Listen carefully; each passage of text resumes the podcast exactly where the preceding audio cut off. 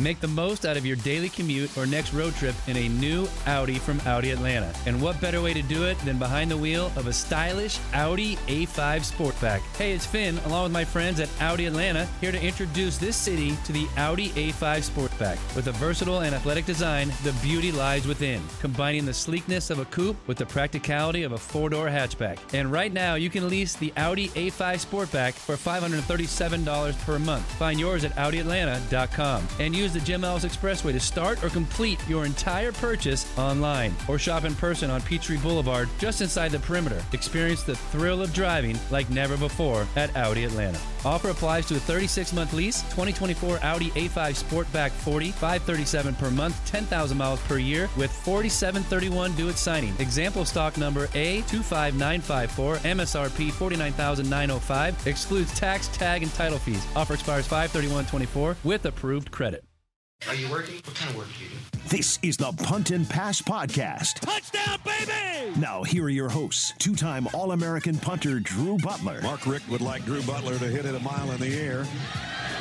And he did. What a kick. And the SEC's career leader in touchdown passes and completions, Aaron Murray. Touchdown in stride as he crosses the goal line. Put it right on his hip. What a throw. Now, with the latest from around the SEC and the world of college football, it's the Punt and Pass Podcast. Get to the house. Sideline. Pylon. Touchdown. And the dogs are on the board first. Victory is mine. Yeah, surprisingly, I've been lame, waiting for your next mistake. I put in work and watch my status escalate. Cornballs get Welcome into the Punt and Pass podcast. I'm your host, Drew Butler, joined as always by my co host, Aaron Murray. And Aaron, week zero's in the books. We talked about how dumb of a name that was last week, and the football was almost as dumb as the name, but I think it was what you and I both expected. First game of the season, long awaited, really sloppy. Lots of turnovers, lots of penalties, a fun one late, a crazy one early. Let's break it all down. Miami and Florida kicked it off at the Camping World kickoff game in Orlando, Florida. You and I went back and forth about this last week, and we will continue to break it down and then look towards week one this upcoming Labor Day weekend. Before we do that, though, make sure you follow us on social media. I am at Drew Butler 13. Aaron is at Aaron Murray 11 on Twitter and Instagram. And you have to be following all of our pages on Punt and Pass. We are at Punt and Pass on Twitter and Instagram. Our new intern, Christina, has been crushing it. She is mm-hmm. doing a giveaway right now. We're giving away some swag from Imperial Hats. Go follow us, follow Aaron and I as well, and we will make sure that you get everything that you need on our social media pages at punt and pass. So thank you, Christina. All right, let's break this thing down, Aaron. Week zero roundup. This is going to be a quick little 10 to 15 minute episode. Florida squeaks it out against Miami on Saturday night, 24 to 20. This game was infuriating if you were a Florida or a Miami fan. Quite frankly, I enjoyed it. I thought it was exactly what you and I expected. You were right on the outcome. I was right on the spread. That's probably what matters most. No, I listen. I didn't enjoy it for the fact that it was just so sloppy, Oh. and and, and I'm not a defensive guy. Obviously, I, I want to see good, clean football, Well, that's expected. Week one, defenses are always a little bit ahead. It takes offense a, a couple weeks to kind of gel. So now both teams have a, a kind of a free bye week before their next game to figure out what's going on because both offenses were just completely up and down. You look at Miami, offensive line was atrocious. I think 16 TFLs, 10 sacks. Jarren Williams never had an opportunity to throw the ball for the majority of the night. And and then they are young on the offensive line. And you look at Florida, and one of their strengths is the defensive side, especially the defensive line and that secondary. And they just, I felt bad for him because honestly, at points, he looked like a pretty good quarterback. He moved well. He threw some of those big dig routes, you know, those 16 to 18 yard in routes Yeah. with good velocity, good timing. He he made some plays with his legs, found some guys open down the field, but majority of the night he was playing from his back, plain and simple. It's hard to play quarterback when you can't step up into the pocket. So that offense line needs to get better. Oh, I kind of blame honestly the the coaching staff a little bit. You you knew you were young at tackle.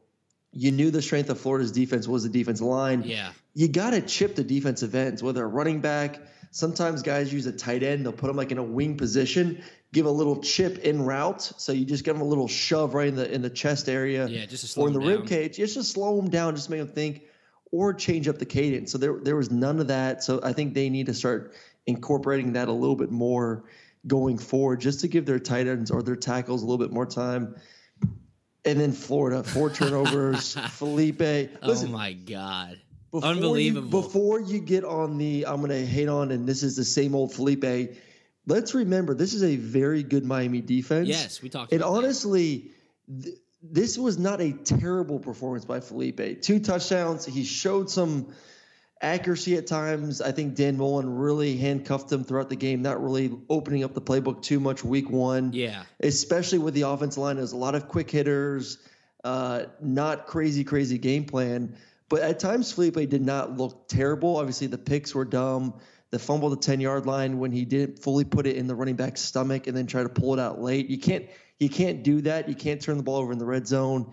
And we both agree that last interception was one of the wor- one of the worst interceptions I've seen. But he still played better than what he did at the beginning of last season. So that's promising. The one thing I don't like, though, and, and this is something I harped on the entire offseason, is Felipe. I want to see him play with confidence. Yeah. And, and you saw that last year. He played with confidence. And I think now he's taking it to the another level because you and I both know, Drew, there's a difference and there's a fine line, and, and guys want to walk this of being confident and being cocky. Yeah, it's the, almost like he had fake juice. Yeah, he was he was now last night to me he was playing as a cocky player. Yeah. All the the punting the ball, the antics after touchdowns, the talking to know, the camera. I'm Mr. Cool Guy, going up to the fans like dude, just just play football. Like yeah. you can be confident and not be cocky. Last night he he went way over the line. He looked like an idiot. He sounded like an idiot. It's it's I hope Dan Mullen reels him in. Because, because I, I really did think that we saw some promise from Felipe that he's ready to move in the right direction. But then he would go just just running his mouth and then go throw an interception.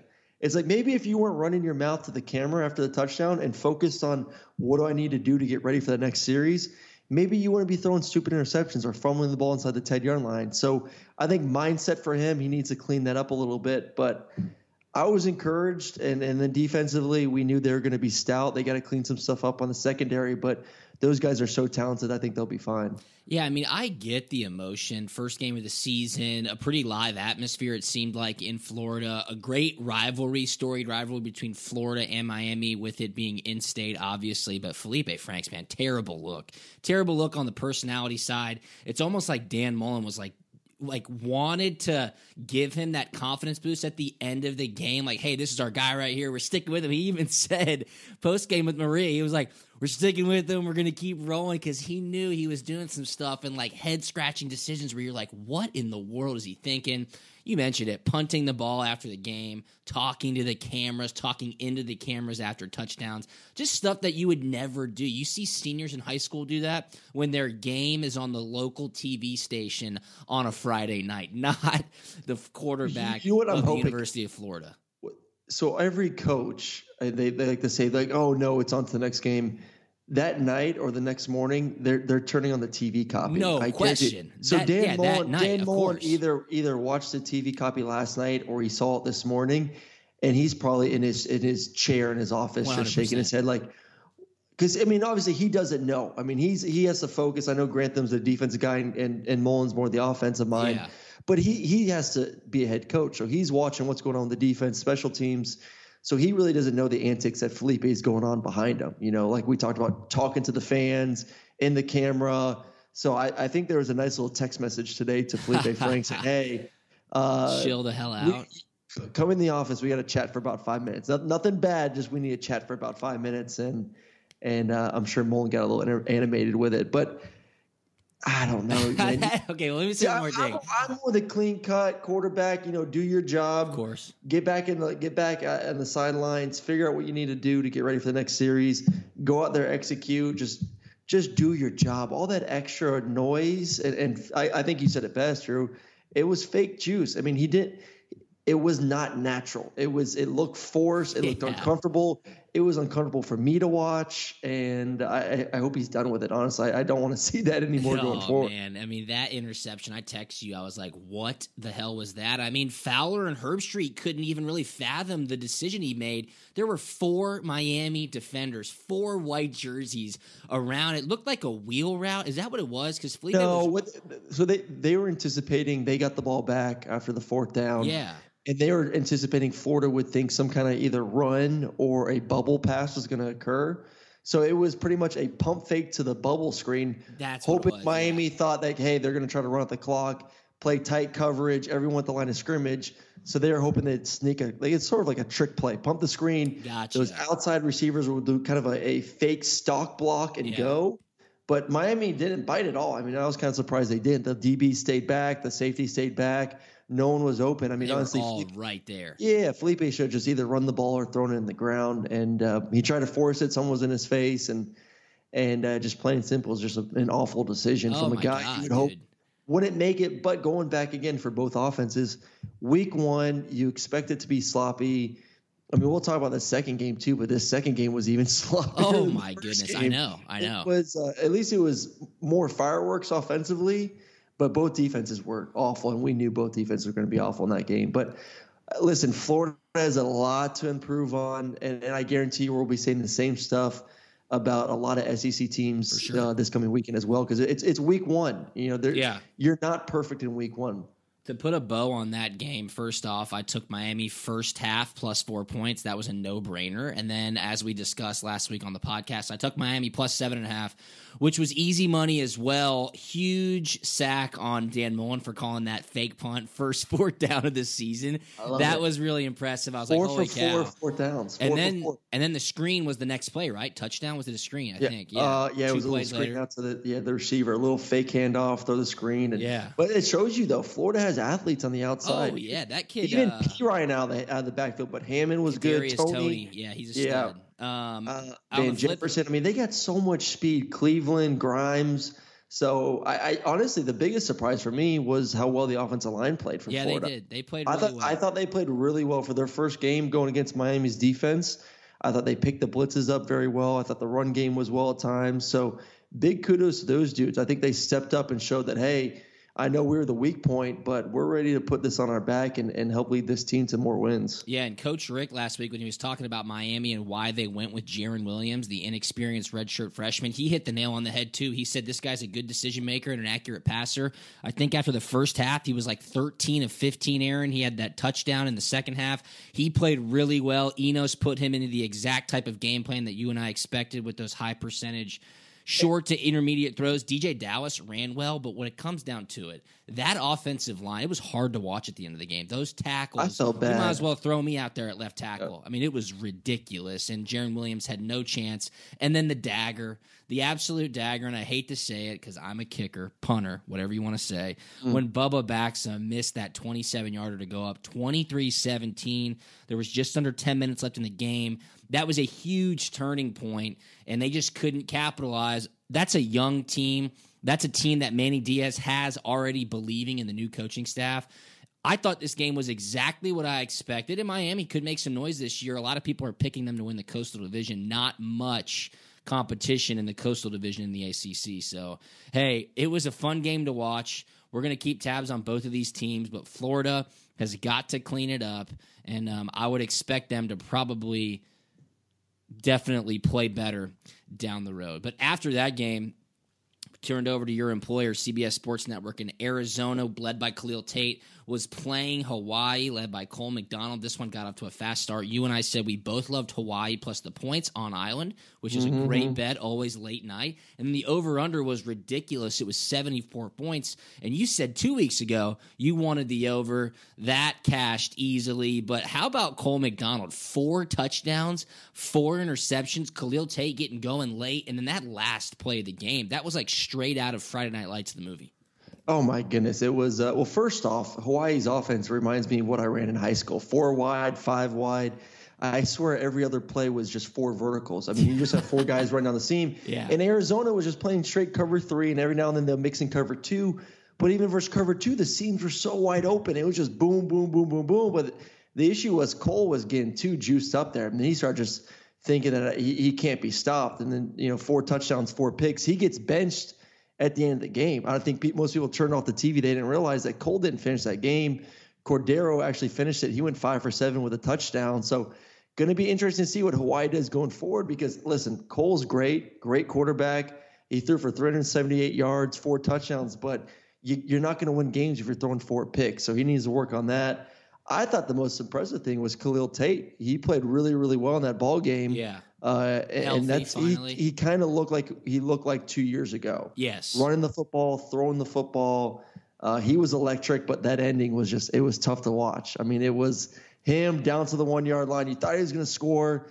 Props to the defensive end for Hawaii, though. He, I think the play started about the 25, 30 yard line. Yeah, 31 Khalil, yard line. Khalil breaks out of the pocket. He starts running. That nose the guard. defensive end, nose guard defensive end did not give up on the play. He's That the one who made the tackle at the one yard line to stop him. So uh, Hawaii, baby, it's tough to win on the island for opponents, and it was a fun game to watch. Yeah, you know, Khalil Tate being in that second season of Kevin Sumlin's offense and being healthy, I think he's due for a pretty legitimate year. I talked about it on a show uh, with the Stadium Network last week. I think the Pac 12 is one of the hardest conferences to really guess what's going to happen this season. Everybody's picking Utah to the Pac 12 South, but I don't know if they'll be able to live up to the hype. I know they've got a really legitimate team and a lot of returning starters, but then you look at a team like Arizona. I know they lost this game, but as Khalil Tate kind of shows what he was capable of two years ago and then gets comfortable in that offense, I think that they could be in deal for maybe a couple of upset Did you wins. watch that defense? Oh The yeah, they were absolutely looked- absolutely horrible. I mean, Well, there's the- no the- doubt. There was no speed. The, the nickels were slow. The corners were slow. The safeties were slow. I mean, Hawaii ran around them like it was nothing. And, and Hawaii, speed wise, does not have the speed that a lot of the Pac-12 team has. They've they have athletes. Don't get me Yeah. wrong, and they got a good quarterback, but they looked very very slow in the back end. That's going to kill them. I think teams are going to look at the film and say. We just got to spread this Arizona defense out. Four receivers, three receivers, whatever it is. Create those one-on-one matchups, and, and they just couldn't handle it. Like I'm telling you, they, Yeah, they got torched. Hawaii literally would just run by them. It would just be like, we're faster, and Cole McDonald just launch it, and we're going to go get the football. So I, I like the offense. I think I agree with you. Khalil Tate, healthy, is electric. He can do a ton of good stuff. I thought their offense improved throughout the game. But don't, another thing, too, this isn't a very good white defense.